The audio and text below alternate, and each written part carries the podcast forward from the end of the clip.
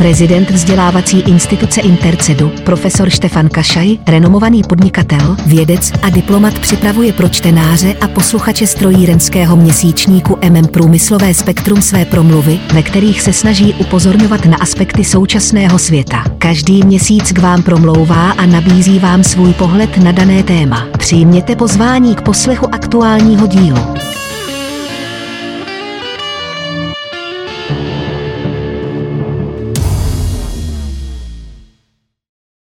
Drmě vrmě není každý den stejný. Již brzké ráno ukáže, jaký by měl být dnešní den. Každopádně by neměl záviset pouze na počasí. Člověk by měl již večer myslet na to, co je nutné předem zvládnout a promyslet. Zda má vše po ruce, aby následující den přinesl požadované ovoce. S osobním důrazem na to, že je součástí týmu, za který je zodpovědný a jehož členové vytvářejí na sebe navazující dílčí cíle. Se vše lehce řekne, ale současný svět je jaksi nahuštěný každodenními problémy, které si vyžadují brzká řešení, často bezodkladná. V podstatě je však třeba rozlišovat stupeň závažnosti.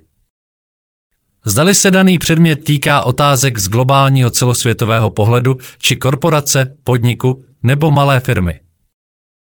Ze zkušeností však víme, že každé vyhodnocení na každé úrovni odhaluje své slabiny, které nikdo neočekával. Pokud nahlédneme do problémů například výrobních závodů nebo i menších uskupení typu konstrukčních či projektových týmů, zjistíme, že existují tzv. normokaziči a samozřejmě i opačné póly v podobě nepřekonatelných úderníků. Kde se však nachází slabina? Proč tyto problémy vůbec zmiňujeme? Pokud je přeci vše v pořádku, je očekávána pochvala, případné ocenění či mimořádná odměna ale spravedlivá. Ať kdokoliv v práci v něčem pochybí, není dobré brát tyto věci na lehkou váhu, ale zároveň se netřeba obávat kritiky, a to i v rovině běžné rozpravy, někdy i s dávkou humoru. Pokud se ale jedná o závažnější pochybení, pak je samozřejmě na místě i konstruktivní kritika. Je to způsob, jak danému člověku pomoci. Horší však je, pokud se snaha pomoci jednotlivci rozvine v opak a stane se destruktivní kritikou. V takovém případě se nadřízený stává ničitelem všeho, co dosud bylo v pořádku. A tak vzhledem k osobní povaze kritiky a pokud se nepříjemné situace opakují či se postupně mění na nedobrý, někdy až odpudivý vztah na obou stranách, je lepší se rozejít mírovou cestou, než připomínat a vyčítat cokoliv, co do povahy problému vůbec nepatří. V lehčích případech se dá mnohé opravit opakem. Jedná se o zvláště náročný přístup, který může být až zabalený do hávu rozpravy podobného případu, nebo nás dokonce může i rozesmát či vést ke vtipkování. Ale nikdo to nesmí vnímat jako výsměch.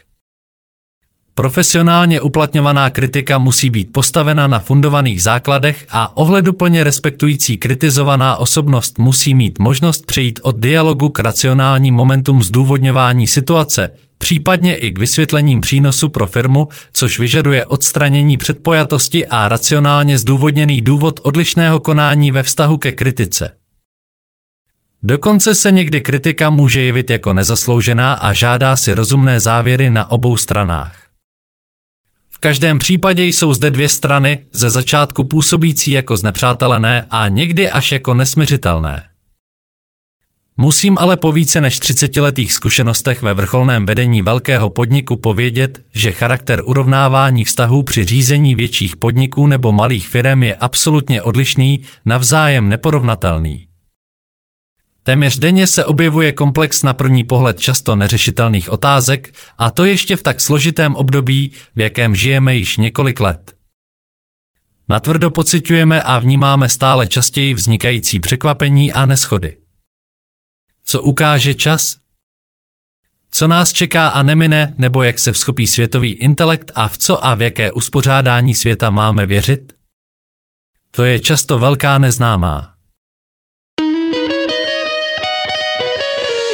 Děkujeme vám za poslech společného podcastu strojírenského měsíčníku MM Průmyslové spektrum a vzdělávací instituce Intercedu. Věříme, že nám zachováte přízeň i nadále. Již nyní pro vás profesor Kašaj připravuje další zajímavá témata. Aby vám žádné z nich neuniklo, odebírejte prosím naše podcastové vysílání. Děkujeme. Hezký den.